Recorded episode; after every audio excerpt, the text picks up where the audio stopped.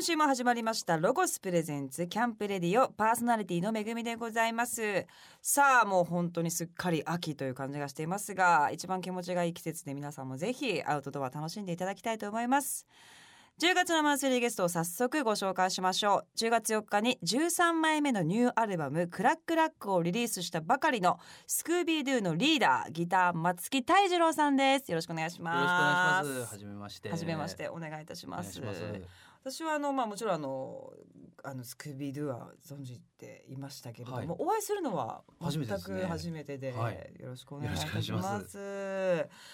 今年は13年ぶりにシングルをリリースされてって、はい。結構満を持して、そうですね。えっていうのはあの13年前は、はいえっと僕らメジャーのレーベルにいたんですね。ええビクターっていうところに。ああビクターはい。でそこからのシングルを出してでそれ以来えっとその後にですね結局自分たちだけではい。独立して、あのレーベルと、えーマネジメントをやるようになりまして。ねえ。そこから今年で11年目なんですけど、あのやっぱ自分たちだけでやり始めてからはシングルっていう形態を出したことなかったんで。これはじゃあやってないことはやらなきゃいけないだろうということでうん。え4月にあの出すことになりましたそしてリリースされてからもものすごい数のライブを、そうですもうね今年は80本以上やられるということですけれども、ね割と毎年ずっとやってらっしゃいますよね。やってますねまあろうん60本台から80す本ごい台っていうのを毎年やってはあますねもう年がら年中もう平日も週末も関係なくですよね。そうなってくると。ねだから家に3分の4分の1ぐらいはいないのかなもっといないかかいらないですね。ないらないことはないんですけどね メンバーシェアハウスみたいな。それはそれで気持ち悪いずっと一緒。それはそれでね多分みんなしんどくなるかなという感じでももうアスリートですね。本当にこうなってくるともう気力と体力も 常にキープをうんなんかこう抜きどころがやってることは確かにアスリートに近いかもしれないですよね。だと思います、ね。その数は。さあというわけで今月はですね、10月4日にリリースされたばかりのニューアルバム「 CRACKLACK」についてツアーについて、えっと、いろんなお話を伺っていきたいと思います。さあお話の前に早速曲紹介をお願いします。はい、えー SCOOBIE DO で Cold Dancer。 LOGOS presents。 CAMP RADIO。お送りしたのは SCOOBIE DO で Cold Dancer でしたさあ早速ですが SCOOBIE DO さんはですね、はい。えー、2015年に20周年を迎えられてもう22年。そうですね。22年ね。ということで、まあ途中であのメンバーの方がうん。少し変わったりもあそうしてですね。いますけど、基本的にはまあずっと同じそうですね。方たちと、あの僕と、えーボーカルの小山修はえっ、と実はあのもう幼稚園からの幼馴染で。出た。だからえっ、とすごい。さ4歳ぐらいから一緒にいるんでもうすごい。38年とか一緒にいるっていうもう。どうなんですか？いやオカルトですよね。一回仲悪くなったりとかまあ悪いっていうことでやっぱそうですよね、うん。そこまでずっといると。そうですそうです。あのなんだよみたいな。そう。もともとねそんなにその別にあのお互いすごい音楽が好きでうん。友達になったとかってわけじゃなくて。あそうですか、まあ幼稚園からまあちょっと近くに住んでて要するに遊び友達だったんですよね。うん。みんなの中の一人みたいなそうそうそう。感じで。でお互いにあの、まあ、少年野球とかやってたんで、うん。そのよく、まあ、中高校生まで、はい。あの野球部だったんですよお互いに。で音楽とはまたそうそう全く無縁だったんでですけど、ええ。ただ僕がすごくあの中学1年生から、えー、とギターを始めてはあ。僕が一人でバンドやりたかったんだけど、そのええ。まあ、こういうあの趣味の合う人もなかなかいなくて、うん中一だったらちょっと早いですよね。そうなんですよ。ギターだけは始めてて、うん。で高校に入った時にその野球を一緒にやってた小山君にいろいろ自分が好きな音楽を当時まあカセットテープだったんですけど、はい。どういう音楽がその時は好きだったんですか？その時はねあの60年代のロックンロールとかソウルミュージックとか、まあ、渋かったんですよやっぱり。でそういうのをでも好きになってくれる人が友達に欲しいなっていうので、うん。そういう人を探すんではなくてこう身近な人をこう好きにさせていくっていうか。巻き込むみたいなね。巻き込むみたいな。感じ。そうですそうです。でまあ小山さんも好きにそれで彼はお兄さんがいて、はい。でお兄さんが実はまそういう音楽にすごく詳しくて。で彼の家に遊びに行くと僕はそのおお兄さんにお兄さんの部屋に行って お兄さんにレコードをこう聞かせてもらってこう教えてもらうみたいな。なんかドラマチックですね。なんかそういう関係だったんですよね。でいまだになんかまだそのお兄さんはあのあ会えばそういう音楽の話しますよねへ。え、あ、そうじゃあおん兄さんにもちょいちょいお会いしたりなんかもして。お兄さんは実はあのタワーレコードの店長さんで。あ音楽が好きだからそういう関わり方でいるんですね。そしてまあ本当にあのスクービードゥさんといえば、えー有名なお話で、はいえっ、とまあインディーズで活躍されていてでなおかつまあ DIY と言われる、はいはいもう本当すべてを自分たちでうんやってらっしゃる。はい。えっ、とだからこういうラジオとかの連絡網とか。そうですね。なんかファックスで何かするとか CD の卸をどうやるとかっていうのをご自身で。やってらっしゃるっていうことなんですけども、まあ私の周りにいるバンドの人たちって、あの誰々に連絡しといてとかっていうことがまあできないわけですよね。ああの 言ってもまあ また普通そうですよね。5回目ぐらいでやっとするかな、しかもちょっと怒ってるみたいな。感じな、普通まあそうなんですけれども、それをこんな大変なことを自分たちでやるってなった時はやっぱ最初は大変だったんじゃないですか。当時は、うん。えっとだから今から11年前はえあの自分たちでやる人たちがちょっとずつ増えてきた時代で、あのいろいろまあ音楽業界もなんかまあ節目があって、うん。なんかややってまあダメだったらダメでまた考えればいいしぐらいの気持ちで始めて、ええ。で結局そのままいや11年やってますね。すごい、うん。でもあのー皆さんが皆さんでこうできるってことでもないじゃないですか。そうですね。なんかこう役割というか、うんうんうですねこれはこれ誰、はい誰とかっていうのは決まってるんです決まってますねか。基本的にこういうまあラジオ番組だったりとかいわゆるプロモーション的な、えーことだったり、うんえっと、それからバンドのスケジュールをまとめる、うんまあ、マネージャーっているじゃないですかやっぱり、はい。マネージャーの役割は、えっと、うちのドラムの、えーモビー君っていうの。が彼がもう一人でまとめて全部やってて。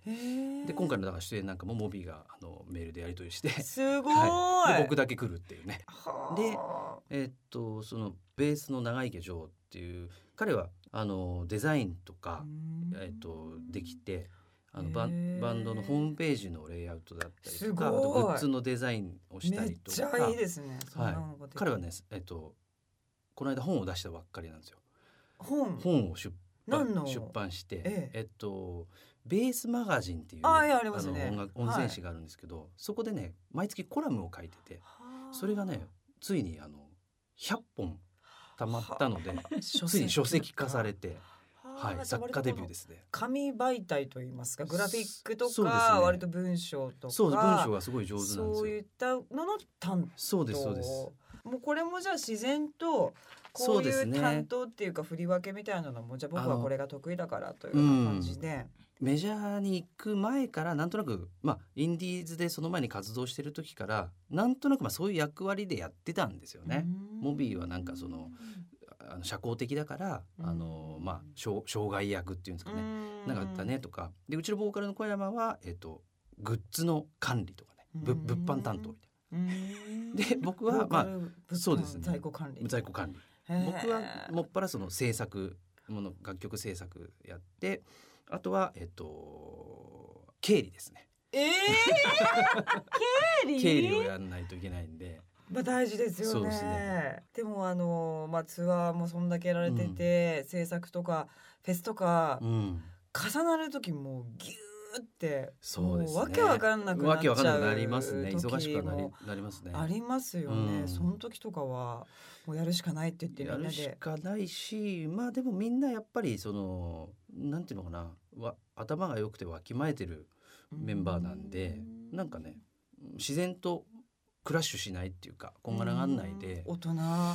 ねスムーズにいくようにうん。はなってきましたね。うん。まあ11年やってきたんでね。でもまあクラッシュしてた時代もあったわけですよねきっと。ありましたありました。うん。でやっぱり意見のぶつかり合いっていうのももちろんあるしうん。でもまあそういうのをまあそういうのはあるよねっていうことでうん。まあみんなね大人になってきたいい年になってきたんでうん。なんかそういう落ち着きはある感じになってきましたね。かなり落ち着いた大人だね、でもやっぱりこういう DIY でやってるからこそいろんなこう大人になるスピードも速いっていうか、うんいろんな世の中の方とつながってこうなってるんだなっていうのうんが、うバンドマンわわかんない人もやっぱね多いから、それイノセント感がいつまでいもあるおじさんノセントっていっぱいでいたかったんですけど本当は。イノセンいやートは一番いいんですけどね。そうなんでしょうかね。クリエイターとしてはね多分ね。そうですかね。やっぱりね夢を夢を売る商売っていうところは絶対あると思うんですよ。ああ、うんなるほど、ね、そこはやっぱりねだから僕らもそこはクリエイティブなところはやっぱり夢を売る感じでねうんやろうとは思ってますけどね。いやいやもうそれはもう両立されていて本当素晴らしいと思います。さあそして音楽はまあもちろんあの皆さんご存知の通りファンカリズムってこうジャンルを確立されて、はい今後といいますかまあでもうんずっとやっぱこのジャンルを広めていきたいという気持ちがやっぱ強くあるんですかね。そうですね。あのファンカリズムってあのまあ自分たちで作った言葉なんですけども、はい。こう体が踊るようなねそのグルーヴ感を持った音楽をまあ作っていこう。で自分たちももともとそういうまあ踊れるバンドサウンドみたいなものがすごく好きで、でそういうものをあの目指してやってきて、なのであの絶対なくしちゃいけないところだとは思うんですけども、まあ、そういうバンドとしてのなんかそのノリとか、そのダンサブルな感じとか、ええ。そういうものさえあれば今後はなんかいろいろ新しいこともっともっとチャレンジしていってもいいなと思ってますね。あそれはちょっと新しい音を入れてみたりとそうですね。か、そうですね。ま何かこうコラボレートしてみしたたりとか。かもありだし、うん。なんかだからやったことないことはやっていきたいなとは思ってるんですけどね。うん。まあ、全ての角度から見て新しいチャレンジをしていきたいっていう感じでしょうか。さあそんな、えースクービードゥの音楽性そしてニューアルバムについてはですね、えー、一曲挟んでえーたっぷりとお話を伺っていきたいと思います。それでは次の曲の曲紹介お願いします。はい、えー、スクービードゥでラブソング。ロゴスプレゼンツ。キャンプレディオ。お送りしたのはスクービードゥでラブソングでした。さあえー今聴いていただいたラブソング。10月4日にリリースされたばかりのニューアルバム CRACKLACK にも入っております。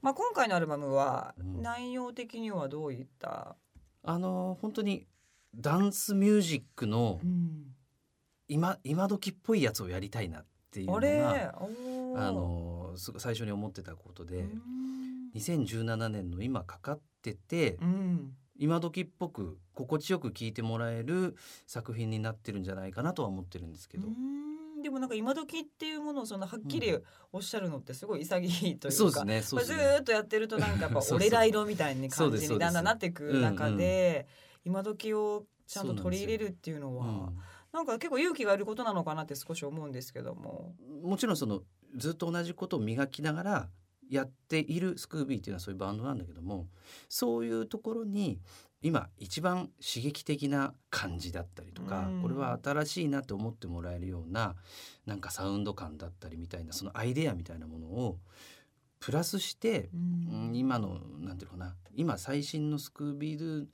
が鳴らすとこういう感じの音楽がかっこいいと思え思ってるんですみたいな感じで出すっていうのがなんか自分たちをより磨き続ける理理由っていうのもおかしいんですけど、うん。まあ刺激に刺激とか、てエッセンスにも、なんかそこからまた次の、ね、ビジョンが見えたりとかっていうのうん。はやっぱり必要だと思うんで、うん。だから今回は本当にその、うん、うん今時っぽいですっていうのはねなんか一つ言っておきたいなというところなんですよね。うん。でもみんなで話し合ったりするんですか？も今回はあのー今まであんまりやってこなかったんですけどその僕がデモをねう。もこのアルバムサイズ作なるほど。って地図を作って。そうですそうです。うん。でもうメンバーに渡してうん。今回は、えっとこういうアルバムを作ろうと思うんだっていうのでうん。で、まあ、それについて例えばまあ違うと思うと思うんだったらうん。違うでもよいいし。うん。でまあなんかそこでまたあのーも揉み合えばいいかなと思ってたんですけども。うん。意思をとにかくそう提示して、うん。まあスタートさせていこうかっていうような感じで始められたんですね。ですね。でもじゃあでもでもそうなったってことはじゃあみんながあいいねっていう感じで、まあ、まあ形ね。になんかなっていったっていう。そうですね。うん。その細か細かいねそれぞれのドラムだったりベースだったり歌い方だったりっていうのはそれぞれのまあニュアンスでアレンジはしていくんですけども全体像としてはまあわりかしデモの通りあのやっていこうという感じになって。レコーディングはなんかその新しい試みで苦戦したりだとかそういったことは？そうですね、はい。あのいつもあのアルバムとか曲作る時にライブをのことを考えてから作るんですよ。やっぱりねツアーもいっぱいやってるし。そうですよね。で今回はそのライブのことは一切置いといてあら。まずあの作品として聴いてもらえるその聴いてもらう時に一番まあなんていうのかな。心地よく、うん。楽曲がよく聞こえるようなうん。アレンジだったりサウンドだったりで作ろうっていうのは、うん。あのまあ、苦労したというか、うん。そうですね。ちょっと今までと違うところというか。そうですよね、夜中までいつもレコーディングしたりししてるんですか？いえいええっとねレコーディングはだいたいあの晩ご飯前に終わって。えー、すごい。そうですね。お昼の1時から始めてえー、早い。夕方の6時か7時には終わって早いですね。そうですね。えー、健康的。いやあのね長くやってると晩飯食うとダメなんですよ。もわーってしちゃうんですか？あのまったりしちゃって。終わった感が終わっちゃうんですよ。だかはあ。らある程度短い時間ででそれでもまあえっとトータル20日間ぐらいとかなんですけど。ではあ。でもじゃあ曲本が取り切れなくてもまあとりあえずご飯前に一回終わってまた明日みたいな感じ、そうですね。だからおお尻の時間を決めてやってる感じですあすねごい。うん。珍しい。そう。でもでも多いですよ最近時間的に余裕があるのにあんまりこう根詰めてやりすぎると、うん。後で聞いた時にうんこんなつもりじゃなかったなみたいなことはやっぱあって。まあやっぱちょっと脳が少し違そうそう。になってますもんね。だからやっぱりある程度冷静なこう気持ちをね保ったままの時間で進めるっていうのはなんか一番まあ今と僕らにはですけどね。うん。僕らには合ってる感じですね。ん。なるほど。さあブログによりますとかなりこうもう神経質にこう割と細かいところまで今回はこだわってやった。音のことでうん。やっぱバンドサウンドでやっぱりそのロックとかね。まあ一応僕らもロックバンドなんでやっぱりバンドのそのアンサンブルの迫力みたいなものをだけを求めていくとどうしてもなんていうのかな。あの厳密に言うと音が歪んでくるっていうか割れてくるっていうか。よ要するにまあ普通で言ったらちょっと汚い音になっていくところを僕らはそうなりがちだったんで。うん。それをまあ今回は楽曲が割とこうちょっとこう抑えめでアダルトで、ええ。でちょっとこうゆゆゆるくこう乗れるようなタイプの曲が多かったんで、うん。なんかそういうところをちゃんと聴かせたいなと思って、うん。でそこら辺のそのまあ音作りみたいのは結構神経質にやってましたね。うんその辺のところもぜひ皆様チェックして聞いていただきたいと思います。えー、そして10月の20日から、えー、ツアーファンカリズムボリューム11、はい。えーこちらのアルバムの曲で、えーまあ、たくさんげられるんですね。ね。もちろん。はい、ということですのでぜひこちらもチェックしてください。それではまたここで一曲曲紹介お願いします。はい、えー、スクービードゥで禁じられた二人。ロゴスプレゼンツ。キャンプレディオお送りしたのはスクービードゥで禁じられた二人でした。さあここからはロゴススタッフさんがアウトドアを楽しむために本当に便利なアイテムを紹介してくれるコーナーアイデアタイム5 8 0 0です。えー今日の商品を持ってきてくれたロゴススタッフさんはロゴスショップ東京店副店長の新藤正和さんですよろしくお願いします、はい、お願いします。こんばんは、ロゴスショップ東京店副店長の新藤正和です。新藤さんはですねアウトドア好きのデブ賞というなかなか珍しい方なんですけど 好きなんだけどあんまり行かないんですか？そうですね。結構出る時は出るけど、家にこもることも多い。今年の夏は？今年の夏は、キャンプとか行けてない、もう釣りぐらいですかね。ああでも釣り寄って、うんでねあの今日ラジオなんで皆さんもしかして後でホームページでアップしますけどすごいイケメンなんですよ新藤さん。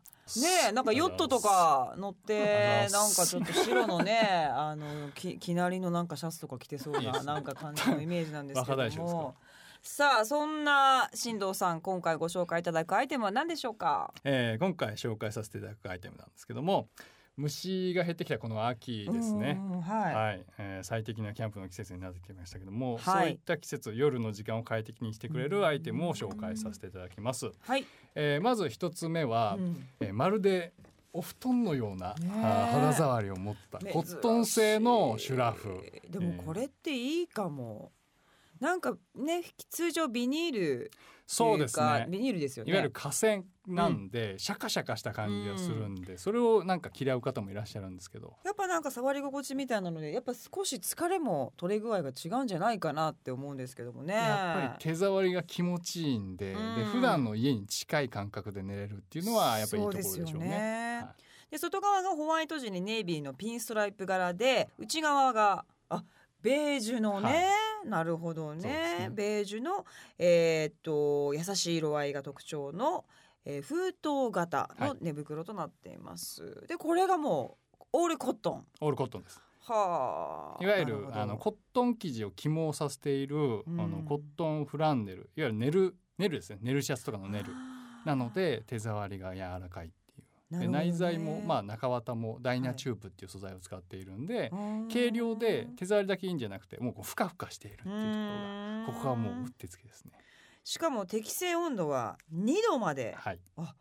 結構なじゃあもう冬の初めぐらいまではそうですね。あの繊維自体がやっぱり保温性のある繊維を使っているんでうん、まあちょっと肌寒いぐらいだったら全然問題ないです。へえなるほどで特に、はい。あのシュラフで問題なのが、うん。ジッパー部分からこう冷気が入ってきやすいんですけどもこれはそういった冷気が入りにくい工夫がされていてでさらには外からでも中からでもあの開けやすい構造になっているんで使い勝手もいいっていうのも特徴ですね。なるほどね。はい。はいはいシュラフってメンテナンスはちゃんと乾燥させなきゃいけないんですけどもハンガーにかける。そう。ループがちゃんとついているんでまあ、細かいところなんですけどもちゃんといろいろ気を使っているっていうのが特徴です。あー洗った時のそうですね。干す時のこはい。の干しやすさみたいなのも考えられてるということなんですけど、結構かさばりそうなあの持ち運びにっていうような感じもしますけどどうですか？意外にコンパクトになって、えあの同じ柄のストライプの袋がついているんで。出た。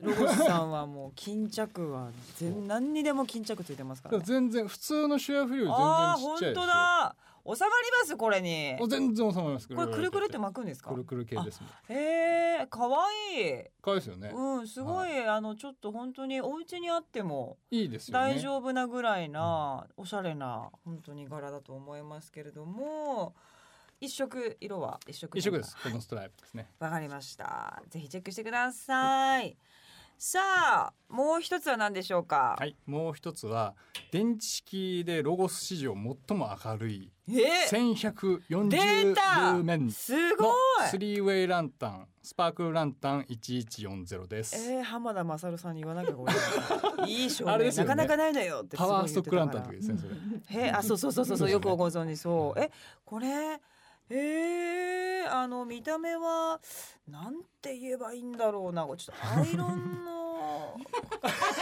蓋みたいな感じまあ間違ってないですね。のアイロンの蓋光って縦になってるみたいな。な感じでものすごく光が強い。そうです。へー。で LED の光って従来こう直線でうん。結構こう目に刺さるぐらいの痛いのがあったと思うんですけども、これは特殊なホヤを使っているんで、はいはい。明かりがこうあったかくてでさらにはこう全体的に空間全体を明るくしてくれるというのが特徴です。えじゃあこれ今この状態はマックスの？これマックスなんでえー、なんか強さ感じないですねす。確かに。ですよね。はい。まあ部屋もちょっと明るいんでどれぐらいちょっと一回じゃあ暗くしてもらってもよろしいでしょうか？あすごいわ本当だ。雰囲気がいいんですよ。あー明るい。あ本当だ。ちょっと大きめのテント持っていかれた方とかはこれ一個あればね随分と明るく照らしてくれますし今ちょっと割と明るいこうあの茶色っぽいライトですけどいろいろあれなんですか？調光もできるんだ。調光がダイヤル式で無段階なんで好みの明るさにできるのとダイヤルをこう反対に回していくと白色のお常夜灯になるんでまああの寝てる寝てる時に静かな明かりで使っていただいてもいいですしこんな感じですね。こういうちょっと青みがかったような。そう。はい、取っ手付近にボタンがついてるんですけどもそうするとトーチライトとして使えるんで。あーすごい。じゃあ外行こうかなって言った時にこれこのまま持っていただければどこでも使えるっていうスリーウェイタイプですね。なんかあれですねちょっと何じ震災とかね。あもういいと思います。そういう時にも、これ一個あったら、、はい。ろんなこう役目ができるというか。そうですね。あ本当だ。結構明るいですねそう、ねあの床面地面をうん。明るく照らしてくれるランタンって結構その地面部分が明るくならなかったりするんですけども確かにね。そういう風に使っていただける、まあ、キャンプっていうと、まあ、あとフェスとかもそうですけあどあやっぱ足元が暗いんですよ、田舎とかね、うん自然でやるものは。あこれすごいいいわこれですよね。これいい。これおいくらですか？これが1万2000円だったかな。ちょうどいい。そうですね。ちょうまあそれだったらっていういけますか？感じでね。うんいくつも買うもんじゃないから。ね一個で。十分ですよ。ぜひ皆様こちらチェックしていただきたいと思います。さあ新藤さんどうもありがとうございました、はいまます。た次回もお願いいたします。今日ご紹介したアイテムは番組ホームページでも紹介しております。アドレスは http コロンスラッシュスラッシュキャンプレディオ .jp ですさあここで一曲聴いていただきましょう。スクービードゥでアンサンブル。ロゴスプレゼンツ。キャンプレディオ。お送りしたのはスクービードゥでアンサンブルでした。10月のマンスリーゲストはスクービードゥのリーダーでギターの松木泰次郎さんをゲストにお迎えしています、えー、10月の20日からい。よいよ全国ツアーがスタートということなんですけれども、はい。まあライブスクービードゥさんのこの MC の そうです煽りねと言いますか、はいはい。あのなんかこうダンスホールにいるようなあの感じの世界観っていうのはうん。いつ頃かなああいうスタイルが確立されたんでしょうか？これはでも本当にえっ、とメジャーデビューする前ぐらいだからに17、8年前ぐらいからかな。もともとはね全然喋らないスタイルだったんですよ。もう信じられないですね。要するに喋んない方がかっこいいうん。世界観でやってたんだけど、あなんかのきっかけで急にこう煽り出してうん。でステージから降りて、まあ昔はライブハウスだったんで例えばライブハウスのバーカウンターにそのまま行ってこうお酒をカウンターの上で飲んで帰ってくるとかそういうパフォーマンススをし始めたら結構なんか多分自分もともとの多分あのその小山のその人間性っていうのかな、なん。か割とアッパーな本来はアッパーな 人格なんですよね。でそういうのがなんかそうそうそう。そういうのが素で出 出るようになっておそらく本人的に多分なんか自分なりの自由を手に入れたんだうんなるほど衣装も皆さんお揃いっていうのもすごく可愛いなと思うんですけれども。そうですね。はい。もともとはいわゆるそのモッツスーツうん。を着ようと思って、でまあそのもともとスクービーってモッツバンドをやるつもりで作あったそうだバンドでったんですはい、ね、でそのまあ音楽性だったりとかそういうのを一番伝えるのはやっぱり衣装だろうということで、うん。でもう本当に20年近くこのスーツっていうスタイルでうんやってますね。もうもはやモッツスーツじゃなくなってるメンバーもいますけど。サイズ感がちょっと。そうですそうです。ねえ。でも基本的にはみんな三つボタンで、うん。そうですね細身でっていう。まあ暑いですよね、うん。暑いですね。暑いですよね。真夏は結構ねなんでこれ選んじゃったかなっていうのは。でももうね。T シャツってわけにもいかないですからね今更ねさあまあツアーのお話えっ、といろいろと伺ってきましたけれども今回のツアーファンカリズモファイナルが2月11日来年ですね、はい、バンド初のゼップ東京。そうなんですよ。初なんですね。初めてなんですよ。意外ですけあのど日比谷の野音はね、うん。あの2回やらせてもらって、で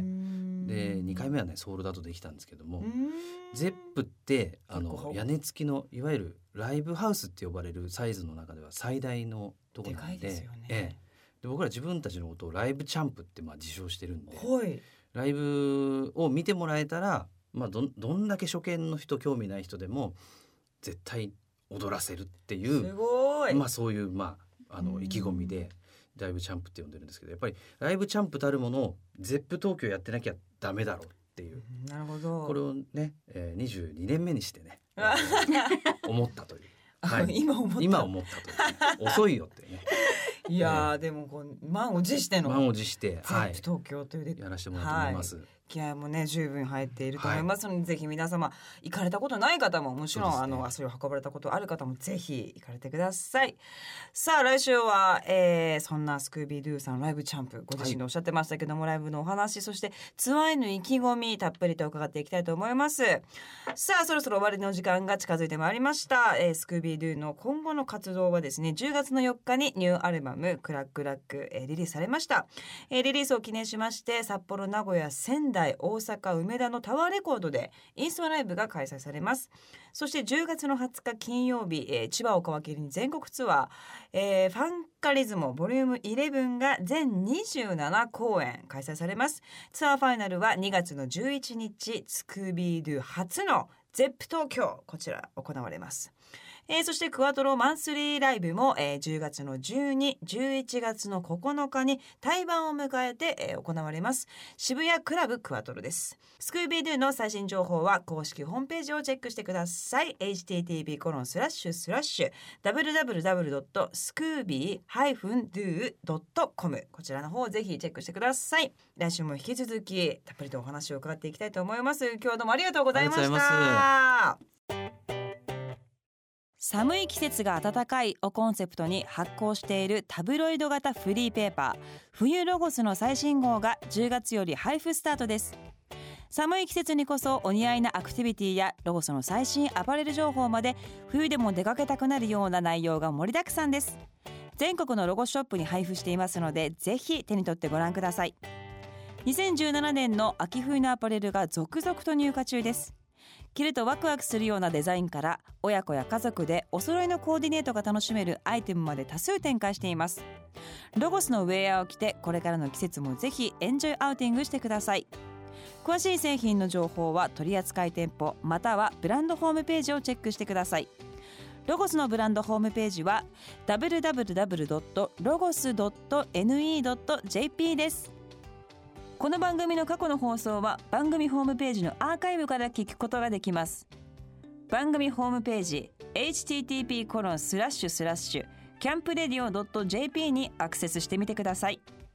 ロゴスプレゼンツキャンプレディオパーソナリティは私めぐみでした。